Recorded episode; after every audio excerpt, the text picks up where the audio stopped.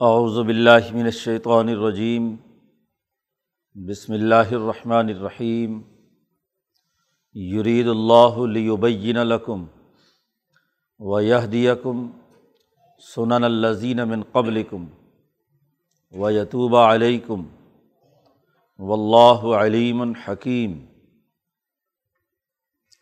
واللہ یرید ان یتوب علیکم و یرید الدین یتبعون شہوات ان تمیل میلن عظیمہ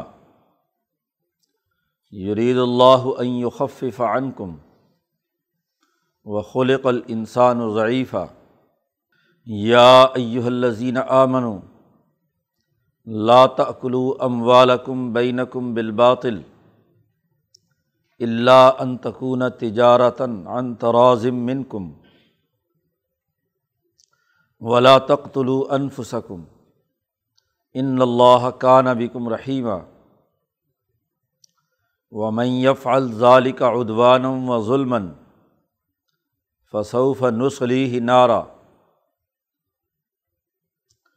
وکان ذالک علی اللہ یسیرا. ان تجتنبو کبا ارمات ہون عنہ. نکفر عنکم سیئاتکم. و ندخل کم مدخلن کریمہ ولا تمن ما فضل اللہ بھی بعضکم علا بعض۔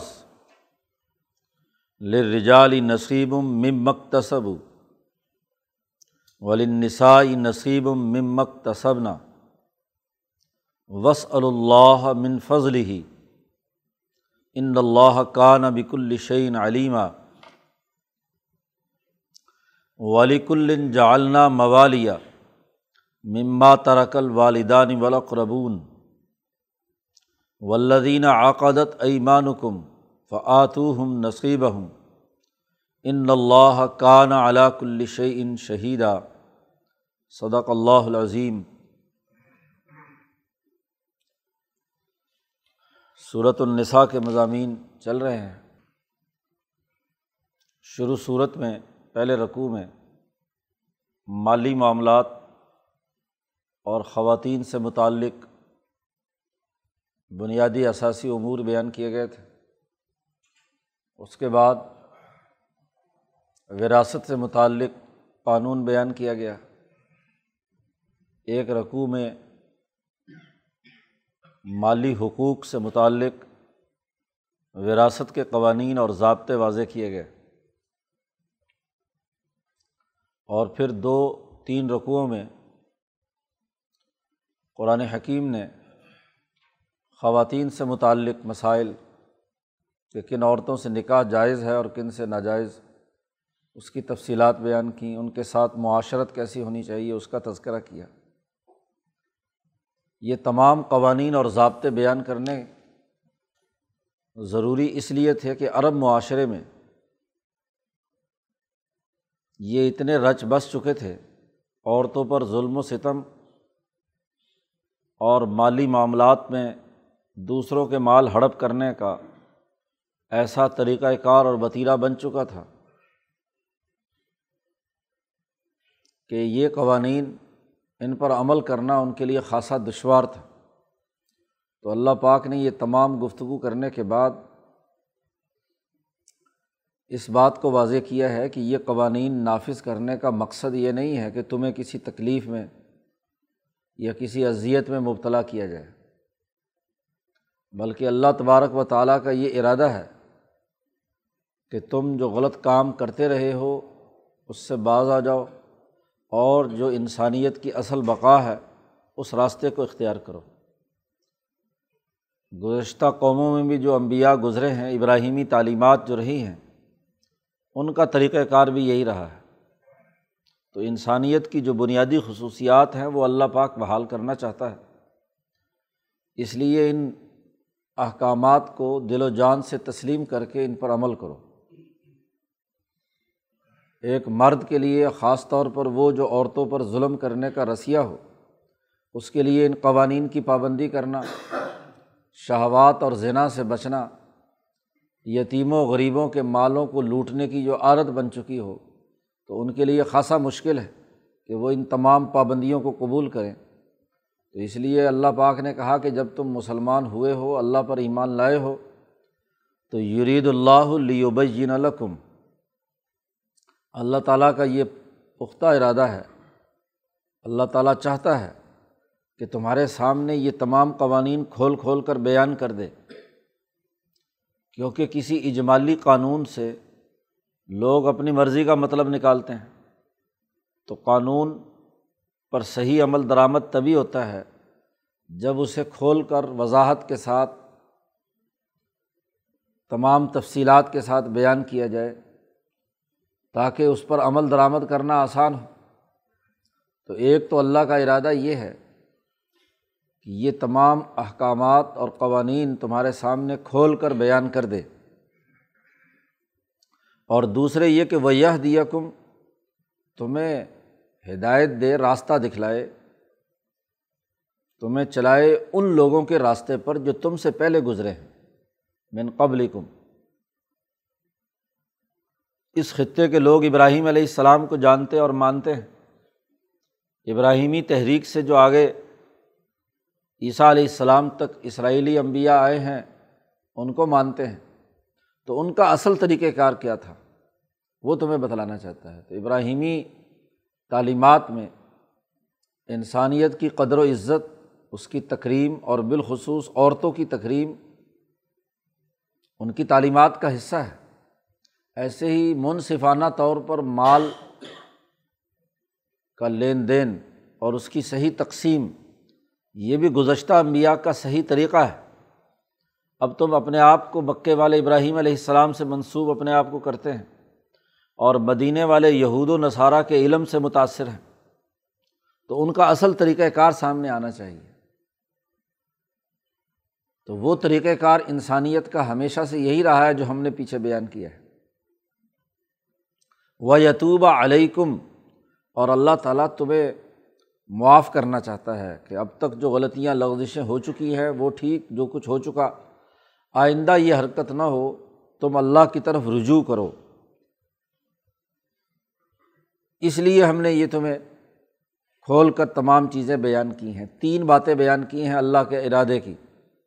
قانون، دو ٹوک، وضاحت کے ساتھ بیان کر دیا گیا ہے۔ یہ اللہ کا ارادہ ہے۔ تمہیں تم سے پہلے جو اصل معیاری انسانیت ہے، ان کا طریقۂ کار بیان کرنا مقصود ہے۔ اور وہ یتوبہ علیکم اور جو غلطیاں تم نے اپنے معاشرے میں کی ہوئی ہیں، ان سے تمہیں توبہ طائب کرنا چاہتا ہے۔ کیونکہ یہ مسلسل غلطیاں رہیں گی، خرابیاں رہیں گی، تو پوری سوسائٹی کے لیے تباہی بربادی کا باعث ہے۔ و اللہ علیم الحکیم اور اللہ تعالیٰ اچھی طرح با خبر ہے، علم رکھتا ہے اور حکمت والا ہے۔ صحیح قانون وہی بنا سکتے ہیں جو سوسائٹی کی ضروریات اور انسانی تقاضوں سے اچھی طرح باخبر ہوں۔ اور محض باخبر ہونا بھی کافی نہیں ہے، بلکہ اس معلومات کے بعد، ان حقائق کے علم کے بعد، حکمت کے اصول پر اس کی صحیح تقسیم اور توضیع اس کی ترتیب کہ کس حد تک کیا کام کیا جانا مطلوب ہے۔ تو حکمت میں انہیں چیزوں کو پیش نظر رکھا جاتا ہے۔ تو اللہ تبارک و تعالیٰ بہت زیادہ جاننے والا بھی ہے اور بہت زیادہ حکمت والا بھی ہے۔ تم بھی اپنی دنیا میں وہ آدمی جو زیادہ باخبر ہوتا ہے اور زیادہ حکمت، اچھی حکمت کے ساتھ کام کرنا جانتا ہے، تم اس کو اپنا لیڈر اور رہنما مانتے ہو۔ تو گویا کہ اللہ تبارک و تعالیٰ جو انتہائی حکیم اور علیم ہے، اس نے ایک قانون جاری کیا ہے اور تمہارے فائدے کے لیے جاری کیا ہے، تو اسے قبول کرو۔ اس پورے قانون سازی کا مقصد یہ بھی ہے کہ و اللہ یرید یتوب علیکم اللہ تعالیٰ کا ارادہ یہ ہے کہ تم اللہ کی طرف متوجہ ہو۔ جب تم متوجہ ہوگے تو اللہ تمہاری طرف متوجہ ہوگا۔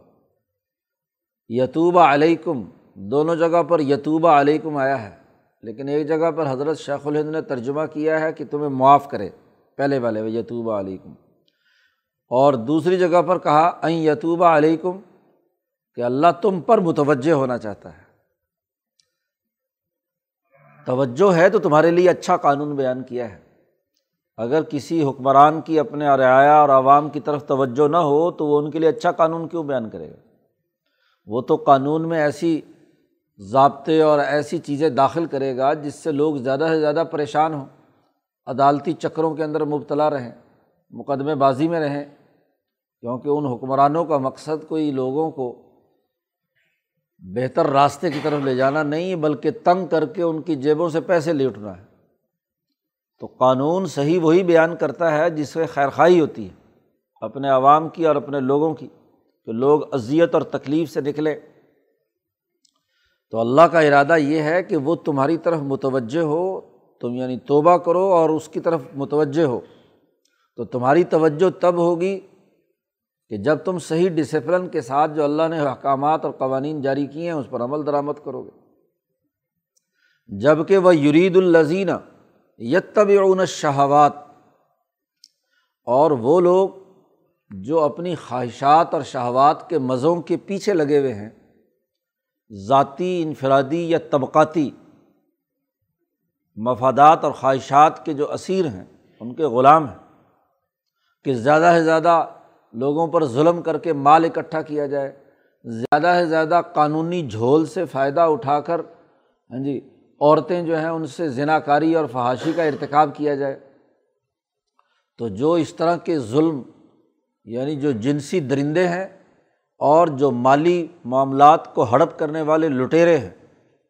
ان کا ارادہ تو یہ ہے کہ ان تمیل میلن عظیمہ کہ تم سیدھے راستے سے منحرف ہو جاؤ۔ انسانیت کا جو اصل راستہ ہے، اس سے میلان ایک طرف جھکاؤ کر لو۔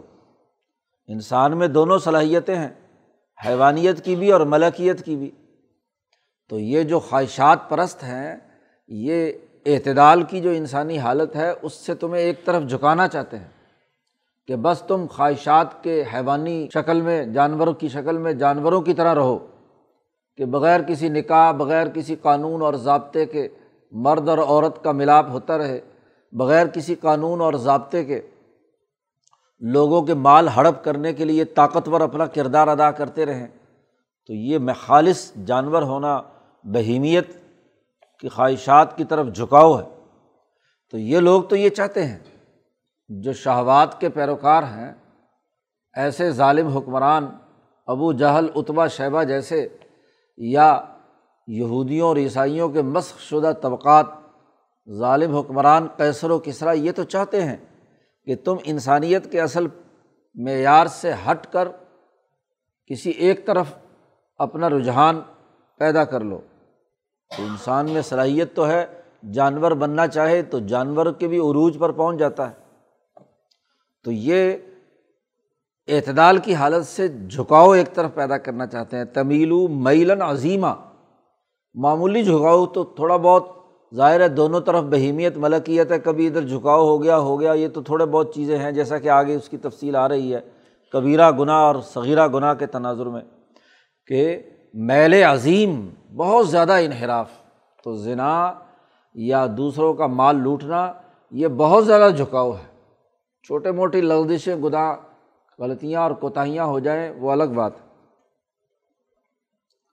پھر یہ کہ اللہ نے یہ جو قانون بیان کیا ہے، یہ تو تمہارے بوجھ کو ہلکا کرنے کے لیے ہے۔ یرید اللہ یخف عنکم۔ اللہ تعالیٰ چاہتا ہے کہ تم سے بوجھ ہلکا ہو۔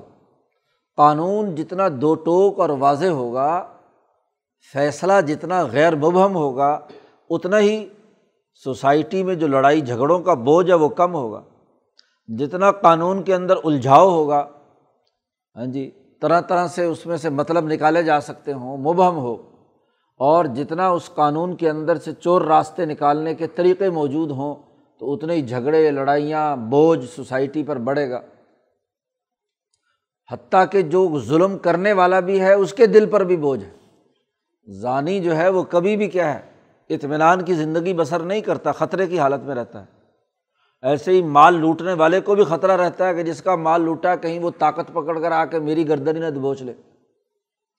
تو جب اعتدال کے ساتھ، ایک باقاعدہ معاہدے کے ساتھ تمام معاملات طے پائیں گے، تو تمہارا خود اپنے آپ کو ہلکا پن تمہیں محسوس ہوگا۔ تو اللہ تعالیٰ نے یہ جتنے قوانین نافذ کیے ہیں، یہ تم پر آسانی پیدا کرنے کے لیے تمہارا بوجھ ہلکا کرنے کے لیے اور یہ اس لیے بھی ہے کہ وہ خلق الانسان و ضعیفہ انسان بہت کمزور بنایا گیا ہے۔ یہ ضعیف ہے۔ کمزوریاں ہیں اس کے اندر۔ اب اگر شہوات پر سرے سے پابندی لگا دی جاتی، تو اللہ کو پتہ تھا کہ یہ کمزور انسان اس بردا اس کو برداشت نہیں کر سکتا۔ تو جائز راستہ یا معاہدہ نکاح کے ساتھ ہاں جی دوسروں کی عزت کے ساتھ معاملہ کسی خاتون کے ساتھ کیا گیا ہے تو وہ بہت اچھا ہے۔ اب عمل کے اعتبار سے تو ذنا اور نکاح میں کوئی فرق نہیں ہے، لیکن ایک باقاعدہ عزت و احترام کے ساتھ اور باقاعدہ دو خاندانوں کے معاہدے کے ساتھ ہے کہ کسی کی لڑکی کے ساتھ آپ کا تعلق اس خاندان کی عزت اور احترام کے ساتھ ہے۔ اور ایک یہ کہ بغیر کسی میں کہا کہ جو آپ نے ایک ہاں جی معاملہ اور تعلقات قائم کیے ہیں، تو دونوں کے درمیان فرق اور امتیاز پیدا کر دیا۔ اب اگر دوسری انتہا پر جاتے تو سرے سے حیوانیت کے تمام امور روک دیے جاتے ہیں مال کا استعمال کرنا ممنوع قرار دے دیا جائے، عورت کے ساتھ تعلق قائم کرنا سرے سے ناجائز قرار دے دیا جائے، تو یہ دوسری انتہا ہے۔ تو اس لیے انسان ضعیف ہے کہ اس میں بہیمیت اور ملکیت کی کشمکش جاری رہتی ہے، کبھی ادھر چلا جاتا ہے، کبھی ادھر چلا جاتا ہے۔ تو اللہ پاک نے اعتدال کے ساتھ کہ جو تمہاری جنسی ضروریات بھی پوری کرے اور تمہارے مالی تقاضے اور معاملات بھی حسن و خوبی کے ساتھ پورے ہوتے ہوں، تو وہ اللہ کا مقصد ہے تاکہ یہ ضعیف انسان پوری ذمہ داری کے ساتھ اعتدال کے راستے پر رہے۔ اب تین آیات میں اللہ نے اپنی جتنی قانون سازی شروع میں بیان کی ہے، اس کو اس کی وجہ، اس کی منطق، اس کی حقیقت وہ بیان کر دی تاکہ لوگ اس قانون کو سمجھ کر اس کے مطابق کیا ہے، عمل درآمد کر کے اپنی زندگی کو ہلکا پھلکا بنائے، اس کے مطابق اپنی سوسائٹی کو ترقی دیں۔ محض قانون کا ڈنڈے کے زور پر نفاذ مقصود نہیں ہے، بلکہ لوگوں کو سمجھا بجھا کر اس قانون کے مطابق چلنے پر آمادہ کرنا بھی بنیادی چیز ہوتی ہے۔ تو یہ قرآن حکیم نے ان تین آیات میں یہ پوری وجہ بیان کر کے لوگوں کو ترغیب دی ہے کہ وہ اس قانون کے مطابق عمل درآمد کریں۔ یہ بات بیان کرنے کے بعد پھر مالی معاملات شروع ہو گئے۔ مالیات کے اندر سب سے بڑی خرابی یہی تھی کہ وراثت ہڑپ کی جاتی تھی۔ چونکہ اس کا وارث مر گیا، بچے چھوٹے ہیں، تو جو طاقتور ہے وہ ان کے مال ہڑپ کر لیتا تھا۔ تو قرآن حکیم نے اس کی وضاحت تو وہاں کر دی۔ دوسری بڑی خرابی یہ تھی کہ طاقتور کسی غریب کا مال ہاں جی خرید و فروخت کے نام پر زبردستی اچک لیتا ہے۔ مورث موجود ہے، لیکن اس کی معاشرے کے اندر بیچارے کی حیثیت کیا ہے؟ کمزور ہے یا کمزور بنا دی گئی ہے؟ تو اگرچہ وہ موجود ہے انسان یا خاندان، لیکن طاقتور خاندان غریب خاندانوں کے مال لوٹ لیتے تھے۔ تو قرآن حکیم نے اب یہاں اس حوالے سے گفتگو کی ہے کہ ہر انسان نے جو محنت و مشقت سے مال کمایا ہے، اس کو ایک دوسرے پر ظلم و زیادتی کے ساتھ کھانے کی اجازت نہیں ہے، سوائے ایک راستے کے۔ اور وہ یہ راستہ ہے کہ دونوں کے درمیان باہمی رضامندی سے تجارت ہو۔ یا یو الزین امن اے ایمان والو لاتا کلو ام والم بین کم بالباطل۔ تم اپنے مالوں کو اپنے درمیان باطل طریقے سے مت کھاؤ۔ انسان کو مال کی ضرورت ہے اور یہ بات بھی طے شدہ ہے کہ ہر انسان ہر طرح کی اپنی ضروری اشیا خود پیدا نہیں کر سکتا۔ ایک وقت میں وہ ایک شعبے میں خدمات سر انجام دے کے اس سے متعلق چیزوں کو لے کر پیدا کر سکتا ہے، کاشتکاری کر سکتا ہے، دستکاری کر سکتا ہے۔ یا اسی طریقے سے کوئی تجارت کر سکتا ہے، ایک شعبے میں وہ زیادہ مہارت کے ساتھ کام کر سکتا ہے۔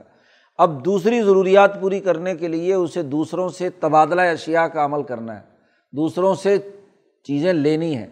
جوتا بنانے والے سے جوتا لینا ہے، کپڑے والے سے کپڑا لینا ہے، دوسروں سے دو تمام چیزیں آپ نے لینی ہے اب اسے کہ لینے کا کیا طریقہ ہے؟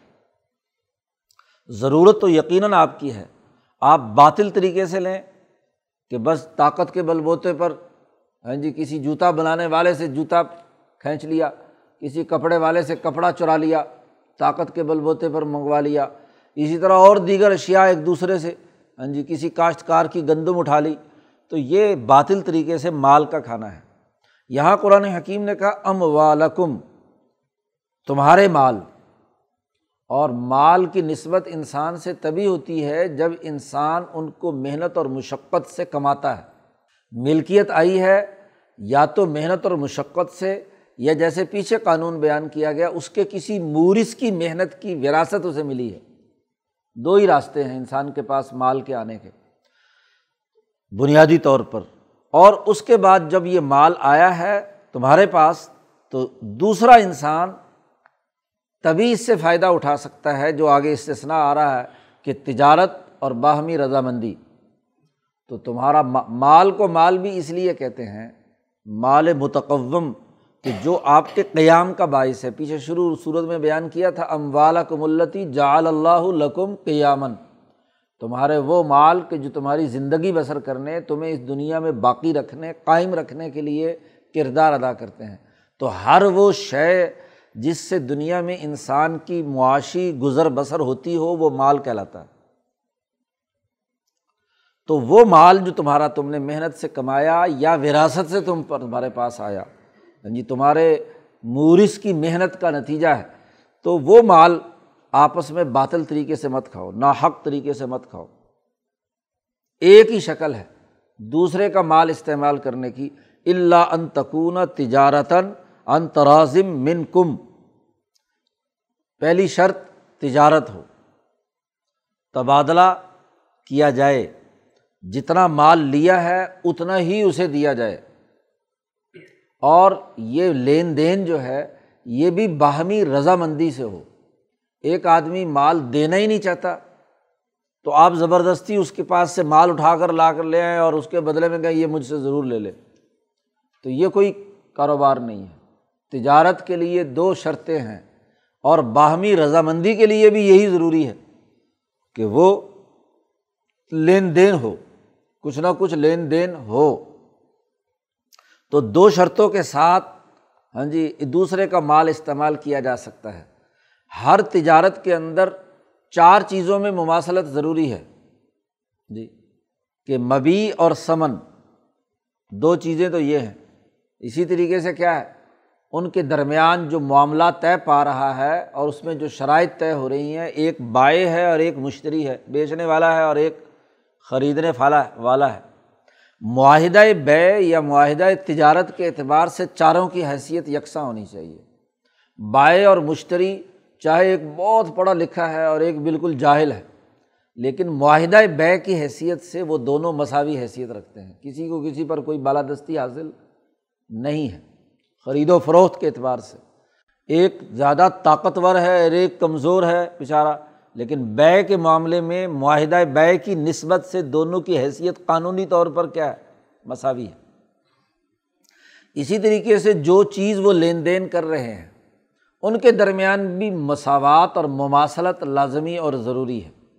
جو چیز خریدی جا رہی ہے اور جو اس کے بدلے میں پیسے دیے جا رہے ہیں، دونوں ہم مثل ہونے چاہیے مساوی ہونے چاہیے۔ اگر تو وہ دونوں اشیا ایک ہی جنس سے تعلق رکھتی ہیں، تو پھر تو کیا ہے؟ دونوں میں بین منا، مساوات لازمی اور ضروری ہے۔ سونا دس تولے دیا ہے، تو دس ہی تولے اس کی طرف سے آئے گا۔ یہ نہیں ہو سکتا کہ اس میں کمی زیادتی ہو جائے۔ چاندی جتنی دی ہے، اتنی ہی چاندی آپ کو لینی ہے۔ کمی بیشی، ناجائز اور حرام قرار پائے گی۔ اسی طریقے سے اگر جنس جو ہے، اس کے اندر ایک دوسرے کے مخالف جنس ہے، ایک گندم ہے اور ایک طرف چنا ہے، تو اب اس کی، اس میں بھی مساوات اور مماثلت لازمی اور ضروری ہے۔ لیکن یہ مماثلت اور مساوات تبھی ہو سکتی ہے کہ جب عرف کے اعتبار سے دونوں اشیا کی جو قرار واقعی حیثیت یا قدر ہے وہ تعین ہو۔ اور اس کے لیے شریعت نے کہا کہ دو آدمی، یہ دونوں آدمی جو مساوی حیثیت رکھتے ہیں، یہ دونوں دیگر انسانوں کے عرف کی بنیاد پر طے کریں گے کہ کتنی گندم کے کتنے چنے آئیں گے۔ اس میں وزن کے اعتبار سے کمی زیادتی ہو سکتی ہے۔ جی اس کے اندر تفاضل ہو سکتا ہے، لیکن یہ تفاضل بھی مثلی ہوگا۔ آپس میں ایک دوسرے کے ساتھ ہاں جی وہ تو عرف کی بنیاد پر یعنی کم از کم بائے اور مشتری تو یہ سمجھیں کہ مثلاً دو کلو چنے اور ایک کلو گندم دونوں برابر ہیں یا دو کلو چنے اور چار کلو گندم برابر ہیں۔ کیونکہ ہر ایک کا حق مساوی ہے۔ جب حق مساوی ہے تو کوئی آدمی بھی اس لیے سرنڈر نہ کر جائے کہ جناب یہ مساوات نہیں ہے، چلو کوئی بات نہیں۔ دونوں کی نظر میں وہ چار کلو اور وہ دو کلو مساوی ہیں، تبھی تو خرید تبادلہ ہو رہا ہے نا۔ صاحب ہدایہ نے ہدایت میں اس پر بڑی اچھی اور تفصیلی بحث کی ہے۔ مماثلت، حدیث میں بھی چونکہ حدیث میں الفاظ آئے ہیں، مثلاً بے مثلاً جی چھ چیزوں کا تذکرہ کر کے تجارت کی قانونی تفصیل، تفصیلات اس حدیث میں بیان کر دی کہ ان میں اگر براہ راست گندم کا گندم سے، چنے کا چنے سے، جو کا جو سے، سونے کا سونے سے، چاندی کا چاندی سے، نمک کا نمک سے۔ یہ چھ چیزیں خود حضور نے بیان کر دی۔ ان کا اگر تبادلہ ہوا ہے تو مساوات ضروری ہے۔ مثلاً بھی مثلاً اور اگر ولفضل ان میں زیادتی آ گئی تو ولفضل و ربا اب یہاں کا فضل یا زیادتی جو ہے وہ تو سب کو نظر آ رہا ہے۔ ہاں جی؟ ایک کلو نمک کے مقابلے میں دو کلو نمک ہے، سب کو فضل نظر آ رہا ہے کہ دوسری طرف کیا ایک کلو کا اضافہ ہے۔ لیکن اس کے علاوہ بھی مماثلت اور مساوات کا یہ قانون باقی اشیا میں بھی جاری ہے۔ یا تو عرف کے اعتبار سے ہو، اور اگر عرف کے اعتبار سے مثلاً اس چیز کا کوئی لین دین نہیں ہو رہا، تو کم از کم بائے مشتری دونوں کی نقطۂ نظر سے وہ دونوں کیا ہونی چاہیے؟ مساوی ہوں۔ وہ اگر یہ سمجھتے ہیں کہ ایک زیادہ ہے اور ایک کم ہے تو بے کیسے ہوگی؟ تجارت کیسے ہوگی؟ باہمی رضامندی کیسے ہوگی؟ کیونکہ دل سے تو وہ اس کو اچھا نہیں سمجھ رہا نا۔ رضا کب آئے گی۔ رضا آتی تب ہے جب دو اشیا کے درمیان کیا ہے؟ مماثلت پائی جاتی ہو تو قرآن حکیم نے یہاں واضح اور دو ٹوک قانون بیان کر دیا کہ مال کا تبادلہ ایک دوسرے کے ساتھ تجارت اور باہمی رضامندی سے ہو اور یہ مماثلت اور مساوات کے بغیر نہیں ہو سکتا۔ پہلی بات بیان کی۔ اور پھر فوراً کہا بلا تک طلو انفسکم خود اپنے آپ کو قتل نہ کرو۔ آپس میں ایک دوسرے کا خون نہ کرو۔ مال کسی آدمی نے محنت اور مشقت سے کمایا تو اس کی خون، گاڑے خون کی کمائی ہے وہ۔ جب آپ اس کے مال پر ڈاکہ ڈالتے ہیں اور ناجائز طریقے سے اس کا مال استعمال میں لاتے ہیں تو دراصل اس غریب آدمی کے قتل کا راستہ آپ ہموار کرتے ہیں۔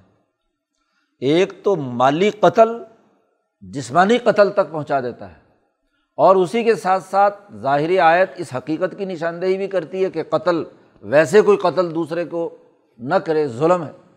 اگرچہ قتل کا الگ سے قانون بیان ہوا وہ ہے، لیکن یہاں جو لائے ہیں فوراً مالی معاملات کے درمیان میں، تو دراصل یہ جو مالی استحصال ہے کسی بھی قوم کا، نسل کا، تو دراصل اس قوم کا وہ قتل انسانیت کا راستہ ہے۔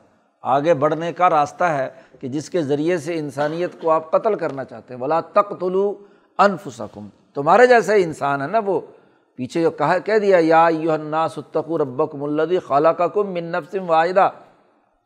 ایک نفس سے تم تمام کو پیدا کیا ہے تو تم ایک ہی نفس ہو نا۔ تو پھر دوسرے انسانوں کے مال پر ڈاکہ کیوں ڈالتے ہو؟ ان کے قتل تک پہنچانے کے اسباب کیوں مہیا کرتے ہو؟ اس لیے لا تختلو انفسکم، ان اللہ کان بکم رحیمہ بے شک اللہ پاک تم پر بہت مہربان ہے اور رحم کرنے والا ہے۔ اس لیے یہ قانونی ضابطہ بیان کر دیا کہ کاروبار اور لین دین میں ہاں جی تجارت میں رضامندی شرط ہے اور رضامندی تبھی ہے جب نتیجہ۔ اچھا یہ تجارت میں مال کہا گیا ہے۔ مال میں ایسا جی ضابطہ ہے۔ مال سے مراد وہ مال بھی ہے جو آپ نے اپنی محنت اور مشقت سے کما کر کسی ہاں جی اثاثے کی صورت میں آیا۔ اور ایک مال کی اہم ترین جو مال کمانے کا ذریعہ ہے، خود مزدور کی مزدوری ہے۔ وہ بھی تو اپنا وقت اور اپنی محنت بیچتا ہے اور اس کے بدلے میں کیا ہے، معاوضہ لیتا ہے۔ تو اسی آیت سے ہی امام شاہ ولی اللہ دہلوی نے یہ قانون اور ضابطہ بیان کیا۔ کہ مفلس کی مجبوری اور مجبوری سے وہ کسی اجرت پر راضی ہو جائے تو یہ حقیقی رضا نہیں ہے۔ یہ حقیقی رضامندی نہیں ہے۔ کیونکہ وہ تو مجبوری کی وجہ سے اپنی محنت بیچنے کے لیے تیار ہوا ہے۔ کیونکہ رضامندی نہیں ہے۔ تو وہاں بھی بے ہے۔ آپ اس کی محنت کا بدلا دے کر پیسے دے کر ہاں جی اس کی محنت خرید رہے ہیں۔ تو یہاں بھی رضامندی شرط ہے۔ اگر رضامندی نہیں ہے، مزدور حقیقی طور پر راضی نہیں ہے، تو وہ گویا کہ رضا نہیں ہے تو تجارت بھی غلط ہے۔ معاملہ بھی کیا ہے؟ غلط ہے۔ اور جب اس طرح مزدوروں کا استحصال ہے، کسی کسان کا استحصال ہے، تو ایک دن جب وہ راضی نہیں، اس کی ضرورت پوری نہیں ہو رہی، اس کی توانائی جو خرچ ہوئی ہے، وہ اس کو، اس کی ضروریات کے مطابق اس کی پوری نہیں ہو رہی، تو آخر ایک دن وہ مزدور بیچارہ تھک ہار کر کیا ہو جائے گا؟ قتل ہو جائے گا، مر جائے گا۔ تو لا تقتلو انفسکم، اپنے آپ کو قتل مت کرو۔ اگر مزدور ہی سارے قتل ہونے لگ جائیں تو پھر تمہارے کام کاج کون کرے گا؟ تمہاری محنت اور مشقت کا معاشرہ جو ہے وہ کیسے آگے بڑھے گا؟ تو ایک مزدور کا قتل ہونا دراصل تمہارا قتل ہونا ہے۔ اس کو واضح کر دیا گیا۔ ان اللہ کا نبکم رحیمہ اور پھر یہ قانون چونکہ بہت اہمیت کا حامل تھا اس لیے قرآن حکیم نے کہا وہ یف الظالی کا ادوانم و ظلمن جس آدمی نے بھی یہ کام کسی دوسرے پر زیادتی کرتے ہوئے کیا ادوان کا تعلق مال کے اندر زیادتی ہے، تجارت اور باہمی رضامندی کے بغیر، اور ظلمن کا تعلق قتل انسانیت سے ہے۔ کسی انسان کو ظلمن قتل کر دیا یا کسی کے مال پر زیادتی کر کے بغیر کسی باہمی رضامندی کے دوسرے کے مال کو ہڑپ کر لیا تو تعدی کی، زیادتی کی آپ نے کسی دوسرے انسان کے ساتھ یا ظلمن اسے قتل کر دیا تو یاد رکھو فصوف نسلی ہی نعرہ حکمرانی تو ہماری ہے اس پوری کائنات پر، اللہ پاک فرماتے ہیں۔ تو جب ہماری حکمرانی ہے دنیا کے چار دن تو شاید تم مزے کر لو، لیکن صوفہ نسلی ہی نعرہ ان قریب ہم اس انسان کو جہنم میں داخل کریں گے۔ اور یہ نہ سمجھنا کہ یہ اللہ جہنم میں کیسے ڈالے گا؟ وکان ادالی کا اللہ یسیرا اللہ پر یہ بہت ہی آسان ہے۔ یہ کوئی مشکل بات نہیں ہے کہ تمہیں جہنم میں نہ ڈال سکے۔ تو تو اس کے لیے بہت آسان بات ہے کہ اٹھائے اور اٹھا کر کے جہنم میں پھینک دے آگ۔ اور پھر یہ ظالم دنیا کی جہنم میں بھی جلتا ہے۔ ضمیر اس کا ملامت کرتا ہے اور ایک وقت آتا ہے کہ خود بھی اگر دنیا میں وہ اسباب جمع ہو جائیں تو اس کے ظلم و ستم کا یہ نظام کیا ہے؟ وہی مزدور کسان اٹھ کر اس کے خلاف انقلاب برپا کر کے ہاں جی اس کا نظام تہوبالا کر دیتے ہیں۔ تو دنیا میں بھی وہ اٹھا اٹھا کر ان شہزادوں اور حکمرانوں کو کیا ہے، دریاؤں میں پھینکتے ہیں، آگ میں پھینکتے ہیں، ذلیل اور رسوا کرتے ہیں، جلا کر راکھ کر دیتے ہیں۔ تو اللہ پر یہ بہت زیادہ آسان ہے۔ اس لیے یہ حرکت مت کرو، قتل انسانیت کا ارتکاب نہ کرو، قوموں کا استحصال مت کرو۔ اور جو مال لین دین ہے، وہ تجارت انترازن حقیقی رضامندی کے تحت تبادلے کی بنیاد پر ہو یا قوموں کے ہاتھ پیر باندھ کر جبری معاہدے مسلط کر کے ان کے معدنی وسائل پر قبضہ کر لیا جائے، ان کے مالوں پر قبضہ کر لیا جائے، ان کی دھرتی پر قبضہ کر لیا جائے، تو یہ تو کیا ہے؟ بہت بڑا ظلم ہے، بہت بڑی زیادتی ہے۔ ایک فرد کا فرد پر ظلم ہے، ایک پوری قوم اور قبیلے کا دوسری قوم پر ظلم ہے۔ ایک پورے ملک اور کا دوسرے ملک پر کیا ہے؟ ظلم ہے۔ تو سارے مظالم ہاں جی فرد سے فرد کے درمیان سے لے کر بین الاقوامی سطح تک تمام کے تمام اس کے ذیل میں آ گئے قرآن حکیم نے آگے ایک اور اہم قانون بیان کیا، ان تج تنبو قبا ارامات الحنا عن ہو نقفر ان کم سے یہ آتی کم و ند خل کم مد خلن کریمہ اگر تم بڑے بڑے گناہ قبائر ان سے تم پرہیز کرو گے، بچو گے۔ بڑے بڑے جرائم سے۔ ماتن ہو ان ہو جن سے تمہیں روک دیا گیا ہے کہ یہ کام نہیں کرنے۔ اور قبائر وہی ہیں کہ جن کے ذریعے سے یا تو ارتفاقات صالحہ ٹوٹیں، انسانی سوسائٹی کے تمام ارتفاقات چاروں وہ ٹوٹیں۔ فطرت انسانیت مس ہو جائے۔ امام شاہ ولی اللہ دہلوی نے قبائر کی تعریف ابھی آپ نے پڑھی۔ کبیرہ اور صغیرہ کی جو تقسیم دین کے اندر ہے، اس کی بنیاد یہ آیت ہے، ان تج تنب قبا ارا کہ یہ کبیرہ گناہ ہے اور یہ صغیرہ گناہ ہے۔ اور ایسے ہی صورت النجم کی دوسری آیت ہے اللہ زین یج تنبون قبا الاسم والفواحش الم کہ جو لوگ بڑے بڑے گناہوں سے بچتے ہیں۔ تو قبائر کا ذکر کیا گیا، تو کبیرہ ہر وہ گناہ ہے جو کفر اور شرک کے بعد کفر و شرک کا ارتکاب کیا تو وہ تو دائرۂ اسلام سے کیا ہے؟ خارج ہو گیا۔ مسلمان ہوا اور مسلمان ہونے کے بعد ہر وہ گناہ کبیرہ ہے جس سے ارتفاقات صالحہ ٹوٹیں یا فطرت انسانیت مسخ ہو، یا مالا اعلیٰ کی جانب سے امبیا علیہم السلام کی تعلیمات سے معلوم ہوا کہ اللہ نے اس پر سزا مقرر کی ہے۔ معاشر میں جن جہنم کی اور قبر میں عذاب کی۔ اللہ نے وہاں سزا مقرر کی ہے تو یقیناً وہ کبیرہ گناہ ہے۔ تو ان میں وہ تمام گناہ شامل ہیں جو مسلمان مردوں اور عورتوں سے حضور صلی اللہ علیہ وسلم نے توبہ لیتے وقت کہے ہیں کہ قتل انسانیت کا ارتکاب، زنا کا ارتکاب، بہتان تراشی کسی دوسرے کے اوپر کرنا، چوری، جو حدود و قصاص جن پر نافذ العمل کیا گیا، وہ تمام چیزیں اسی طریقے سے نماز کا چھوڑنا وغیرہ وغیرہ۔ دین میں ایسی بدعت یا نئی چیز داخل کرنا جس سے دین کا سسٹم ٹوٹ جائے اور ایک نئی بات دین کی طرف منسوب کر کے شامل ہو جائے، جو ہم توبہ میں کلیمات کہتے ہیں، یہ بڑے بڑے قبائر بلنڈر ہیں۔ یہ انسانی معاشرے کی تباہی اور بربادی کے ہیں، تو یہ کبیرہ گناہ ہے۔ اگر تم ان کبیرہ گناہوں سے، اب یہاں پیچھے یہ جتنے بھی قانون سازی کی گئی ہے، یہ عورتوں کے حقوق سے تعلق یعنی زنا کا ارتکاب سے متعلق ہاں جی کبیرہ گناہ ہے۔ اسی طریقے سے حضور صلی اللہ علیہ وسلم نے فرمایا کہ جو آدمی ذنا کر رہا ہے، اس وقت وہ مسلمان ہی نہیں رہتا۔ ہاں جی لا یزنی ضانی ہی نہ یزنی وہ ہوا مومن ایمان کی حالت میں یہ کام کیسے ہو سکتا ہے؟ ایسے چوری ہے، ڈاکہ ہے، دوسروں کا مال لوٹنا ہے، یا تجارت کے بغیر مال کا لوٹنا ہے، قتل انسانیت کا ارتکاب ہے، یہ تمام کبیرہ گناہ ہے۔ یہ سارے بیان کرنے کے بعد کہا، ان تجتنیب و اگر تم ان بڑے بڑے گناہوں سے بچ جاؤ گے ماتن ہو نہ ان ہو جس سے تمہیں روک دیا گیا ہے، تو پھر اس کا نتیجہ یہ ہوگا کہ نقفر عن کم سی کم ہم تمہارے وہ گناہ جو چھوٹے ہیں سیاحت ہیں، جن کو صغیرہ گناہ کہا جاتا ہے ہاں جی تو وہ صغیرہ گناہ معاف کر دیں گے۔ نقفر عن کم سیاحت کم و ند خلکم مد خلن کریمہ اور تمہیں بہت اعزاز و اکرام کے ساتھ ہاں جی عزت کا مقام دیں گے، اعلیٰ مقام دیں گے۔ دنیا میں بھی عزت ہے اور آخرت کی بھی عزت ہے۔ تم نے قتل انسانیت کا ارتکاب نہیں کیا تو عزت ہے۔ ذنا کا ارتکاب نہیں کیا، کسی پر بہتان تراشی نہیں کی، چوری نہیں کی، ڈاکہ نہیں ڈالا، وغیرہ وغیرہ تو عزت ہے۔ تو دنیا میں عزت سے رہو گے۔ لیکن اگر یہ حرکتیں کرو گے تو دنیا کی عزت بھی پامال، بدنام ہوتا ہے کہ نہیں ضانی ہاں جی بدنام ہوتا ہے کہ نہیں؟ چور اور ڈاکو۔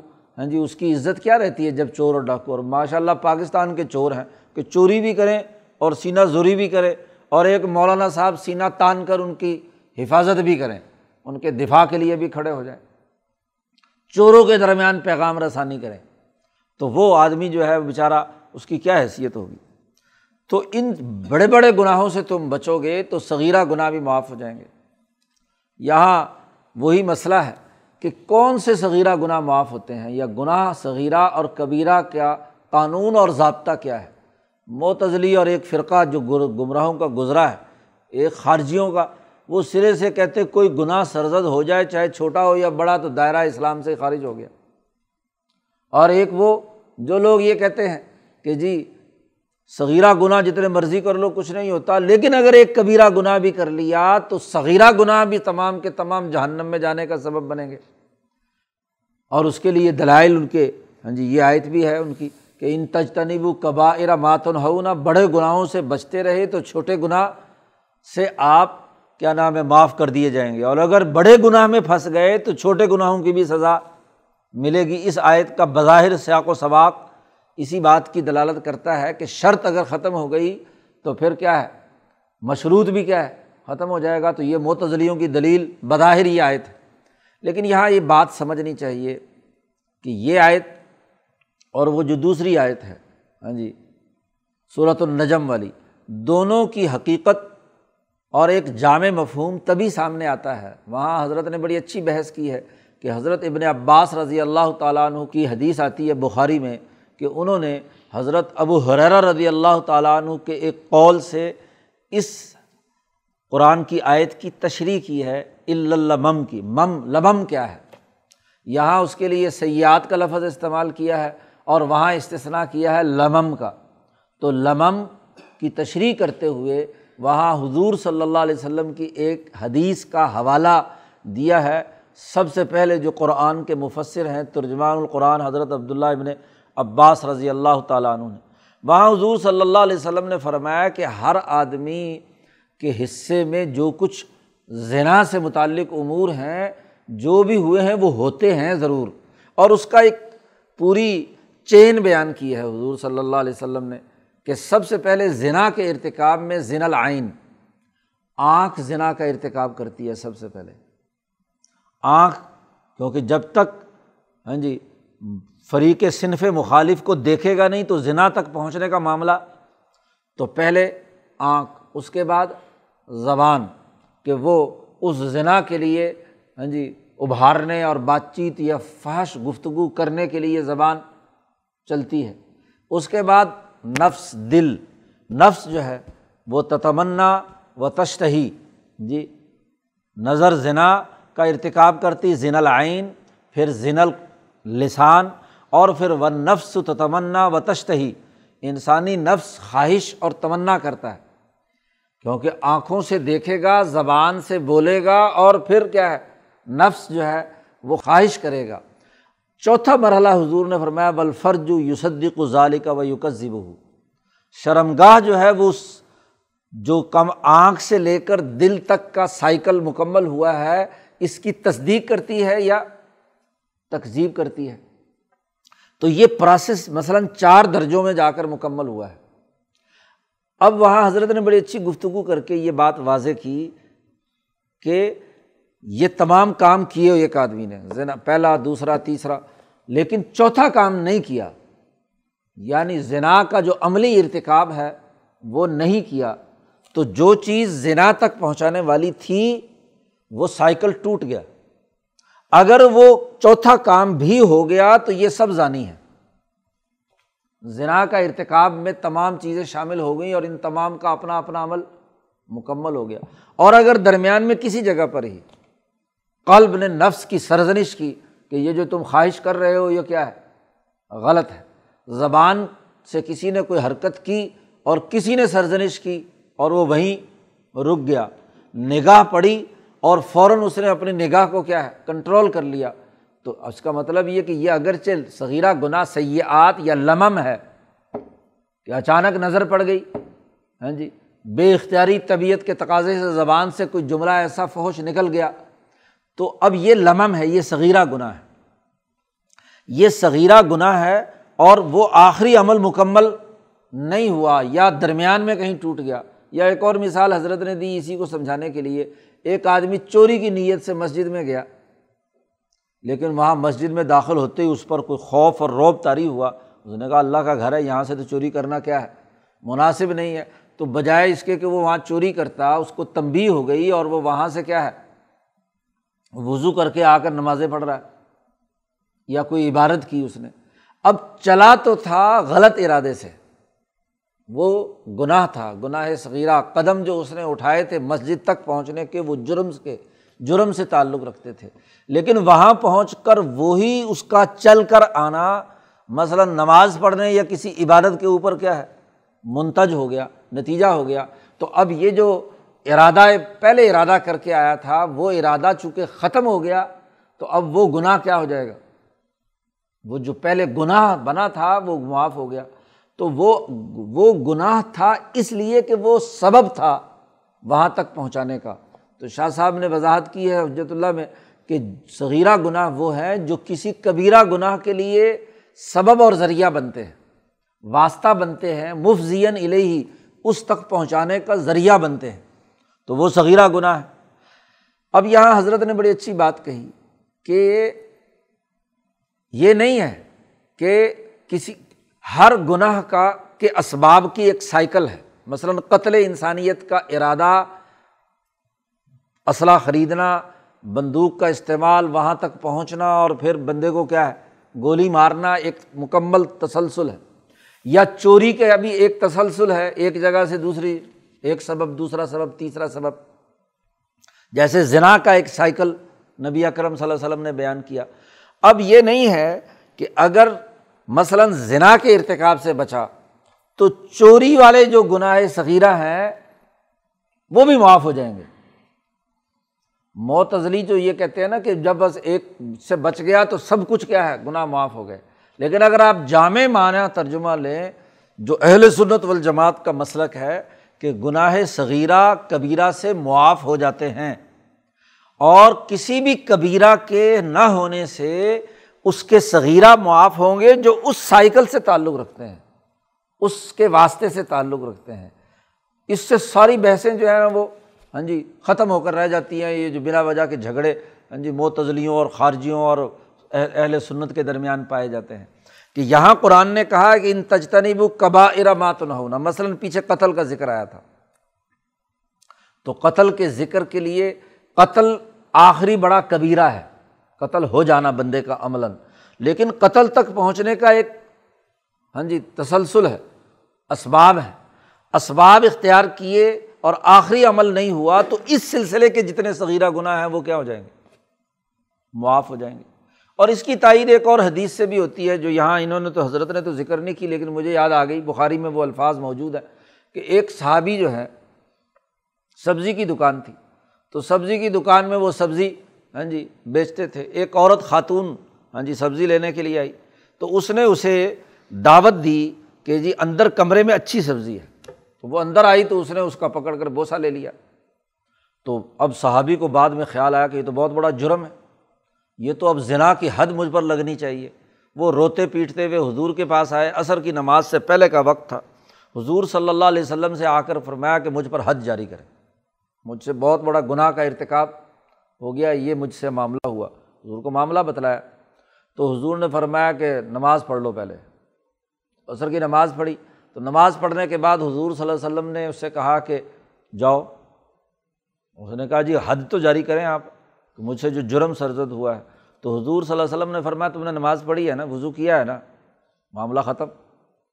بات یہ ہے کہ چونکہ یہ اس ذنا تک منتج نہیں ہوا، اور پھر فوراً ہی یسمہ یتوبون عن قریب جرم ہوا، گناہ صغیرہ کا ارتکاب ہوا، لیکن فوراً ہی یتوبہ علیکم۔ توبہ کر لی، عن قریب فوراً ہی۔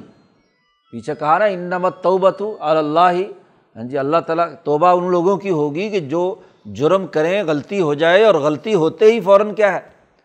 سما یتوبون عن قریب، فوراً توبہ کر لیں۔ تو اس کے نتیجے میں کیا ہے؟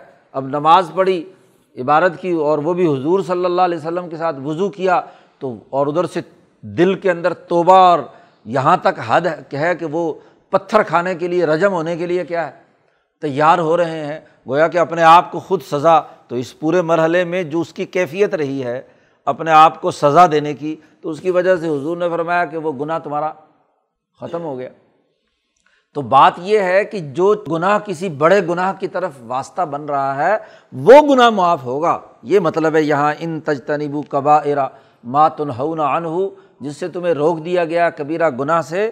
اگر تم رک جاؤ گے تو نقفر عن کم سی کم اس سلسلے کی جو سیاحت ہیں وہ معاف ہو جائیں گی۔ لیکن یہ نہیں ہے کہ کسی دوسرے کی منصوبہ بندی آپ کر رہے ہیں۔ اس کے اسباب صغیرہ گناہ، اس کے اسباب اختیار کیے ہوئے ہیں۔ اور ایک کبیرہ سے بچ گئے تو دوسرے کبیرہ کے صغیرہ بھی معاف ہو جائیں۔ ایسا نہیں ہے۔ وہ تو تبھی ہے جب وہ وہاں اسٹاپ لگے گا۔ وہاں آپ آخری عمل نہیں کریں گے تو پھر اگلا معاملہ ہے۔ اس کا وہ اگر قتل کا ارتکاب ہو گیا تو اس اس کے تمام جتنے بھی صغیرہ ہیں وہ دوبارہ کیا ہے؟ زندہ ہو جائیں گے۔ اس طرح جامع طور پر تمام جو آیات ہیں اور احادیث ہیں وہ اپنی اپنی جگہ پر فٹ بیٹھتی ہیں، کوئی جھگڑے اور لڑائی کی اور ہاں جی ایک دوسرے کے خلاف دلائل دینے کی ضرورت نہیں ہے۔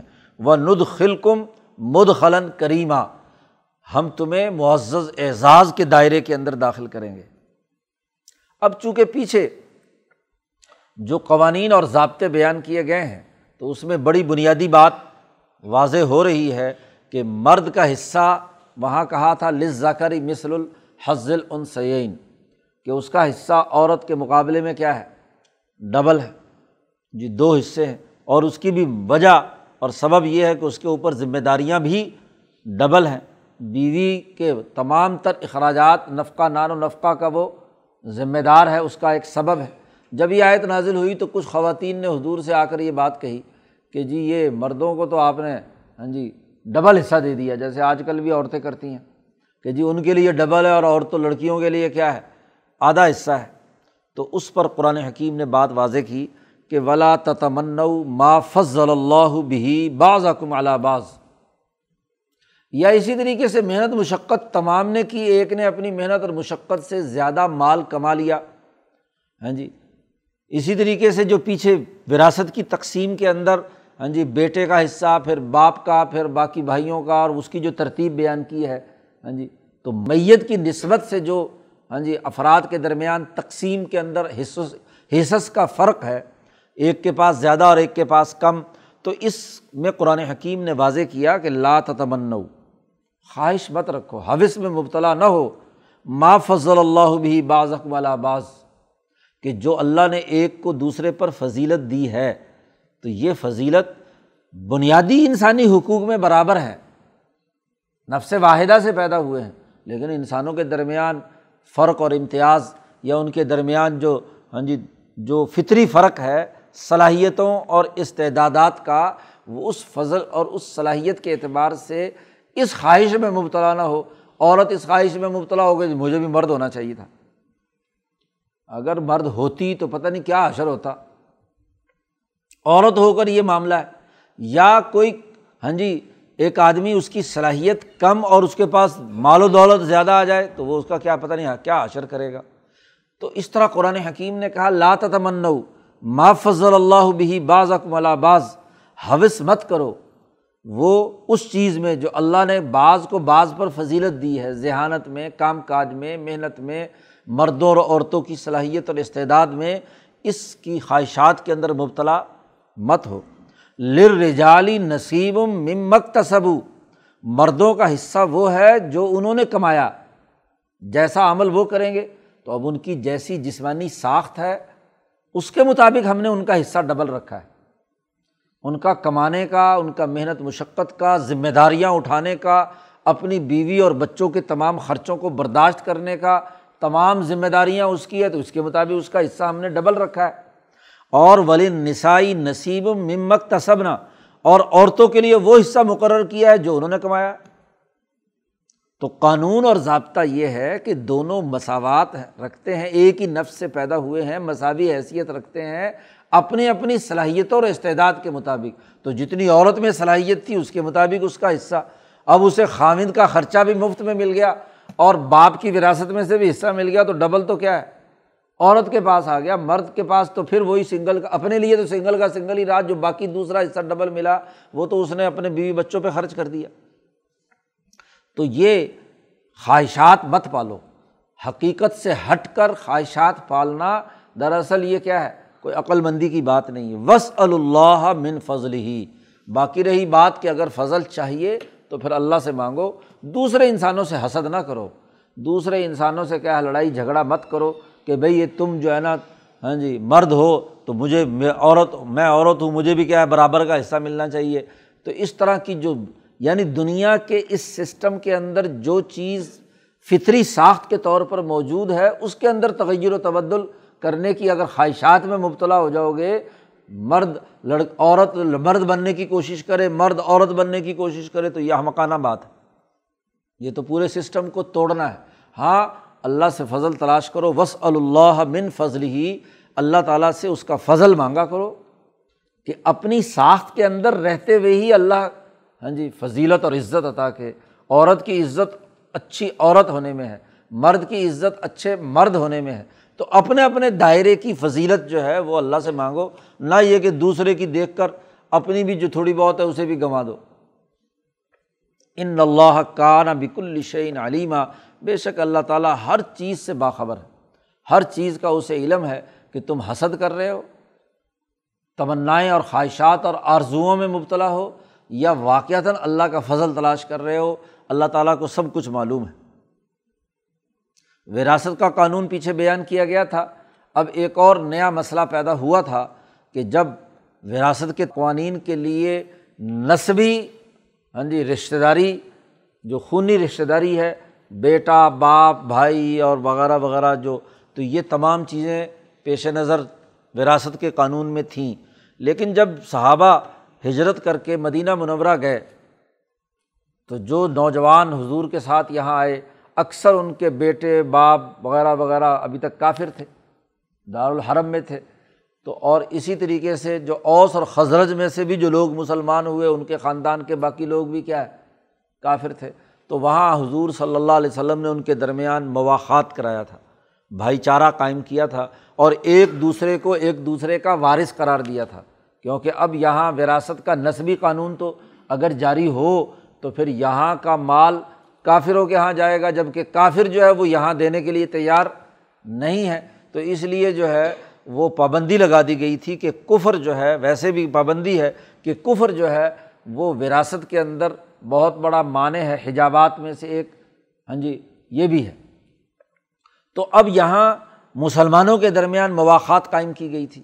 تو اب وراثت کے قانون میں تو مواقع کا کوئی تذکرہ نہیں ہے کہ وہ جو جس کے ساتھ بھائی چارہ ہوا تھا تو پہلے قانون میں حضور نے ان کے لیے کوئی نہ کوئی وراثت میں حصہ رکھا تھا، تو اب اس کا کیا ہوگا؟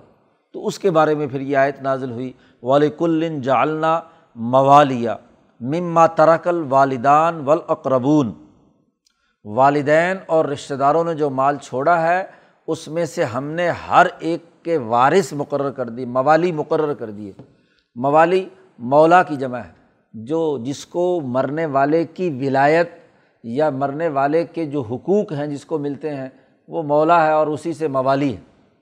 تو چونکہ یہ جو ہاں جی مولا کا لفظ استعمال ہوتا رہا غلاموں کے لیے بھی یا آقا کے لیے بھی، تو وہ بھی چونکہ ایک دوسرے کے مال کی وراثت ان کے اندر چلتی ہے، یا اسی طریقے سے جو مولانا یا مولوی جو ہے، یہ بھی دراصل امبیا کی وراثت جو علم کی آئی ہے، تو علم کی وراثت کی بنیاد پر اس کو مولا کہتے ہیں۔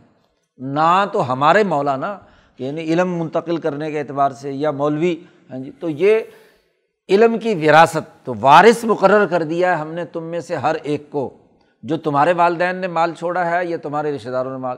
تو وراثت کا قانون تو پچھلے رقوع میں آ گیا۔ اب وہ لوگ ولدین عقدت ائی مانکم جن سے تمہارا معاہدہ ہوا تھا قسمیں کھا کر ایک دوسرے کے بھائی بننے کا جی جو حضور صلی اللہ علیہ وسلم نے کیا تھا تو اس کا وراثت سے کوئی تعلق نہیں ہے۔ ہاں جی آج کے بعد فعت ہم نصیب ہم وہ اگر زندگی میں ہی تم اپنے اس بھائی کو جس کے ساتھ معاہدہ ہوا تھا کچھ دینا چاہو، تو دے سکتے ہو۔ آتو ہم نصیبہ ہم ان کا حصہ زندگی میں دے دو۔ اور زیادہ سے زیادہ اگر تمہیں اس بھائی کا بہت احساس ہے، تو اس کے لیے وصیت کر کے جا سکتے ہو۔ ایک بٹا تین میں، چونکہ وہ وارث تو ہے نہیں۔ اور جو وارث نہیں ہے، اس کے لیے وصیت ہو سکتی ہے۔ تو وہ حصہ تم خود دے کر جاؤ گے تو ہوگا، ورنہ اگر نہیں ہے تو اس میں اب ان کا حصہ وہ قانون اب نہیں رہے گا، اور ویسے بھی چونکہ اب وہ مکہ کے فتح اور اس سے پہلے بلکہ جو فتوحات ہوئیں، اس میں بہت سارے لوگ ان میں سے مسلمان ہو کر آ گئے۔ تو ہر ایک کا بیٹا، باپ جیسے عبد الرحمٰن ابن ابی بکر آ گئے، حضرت معاویہ جو ہے وہ ہاں جی پہلے آئے ہوئے تھے تو ابو سفیان فتح مکہ کے بعد آ گئے، تو وہی خاندان آپس میں مل گئے۔ دوبارہ تمام کے تمام تو اس لیے اب وہ جو پرانا مواقع والا قانون اور ضابطہ ہے، اب اس کی ضرورت نہیں رہی۔ ویسے تم دینا چاہو تو دو، لیکن وراثت کے اندر ان کا کوئی حق ایسا نہیں ہوگا کہ مواقع کی بنیاد پر یا بھائی چارے کی بنیاد پر وہ وارث کے طور پر حصے دار بنے۔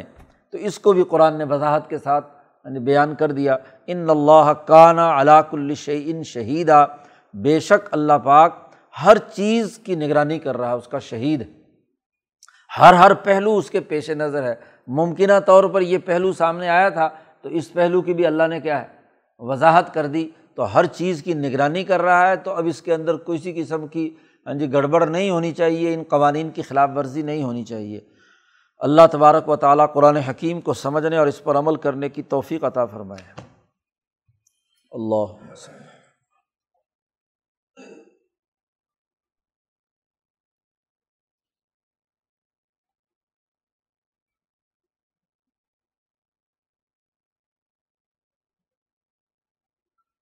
اجمعین۔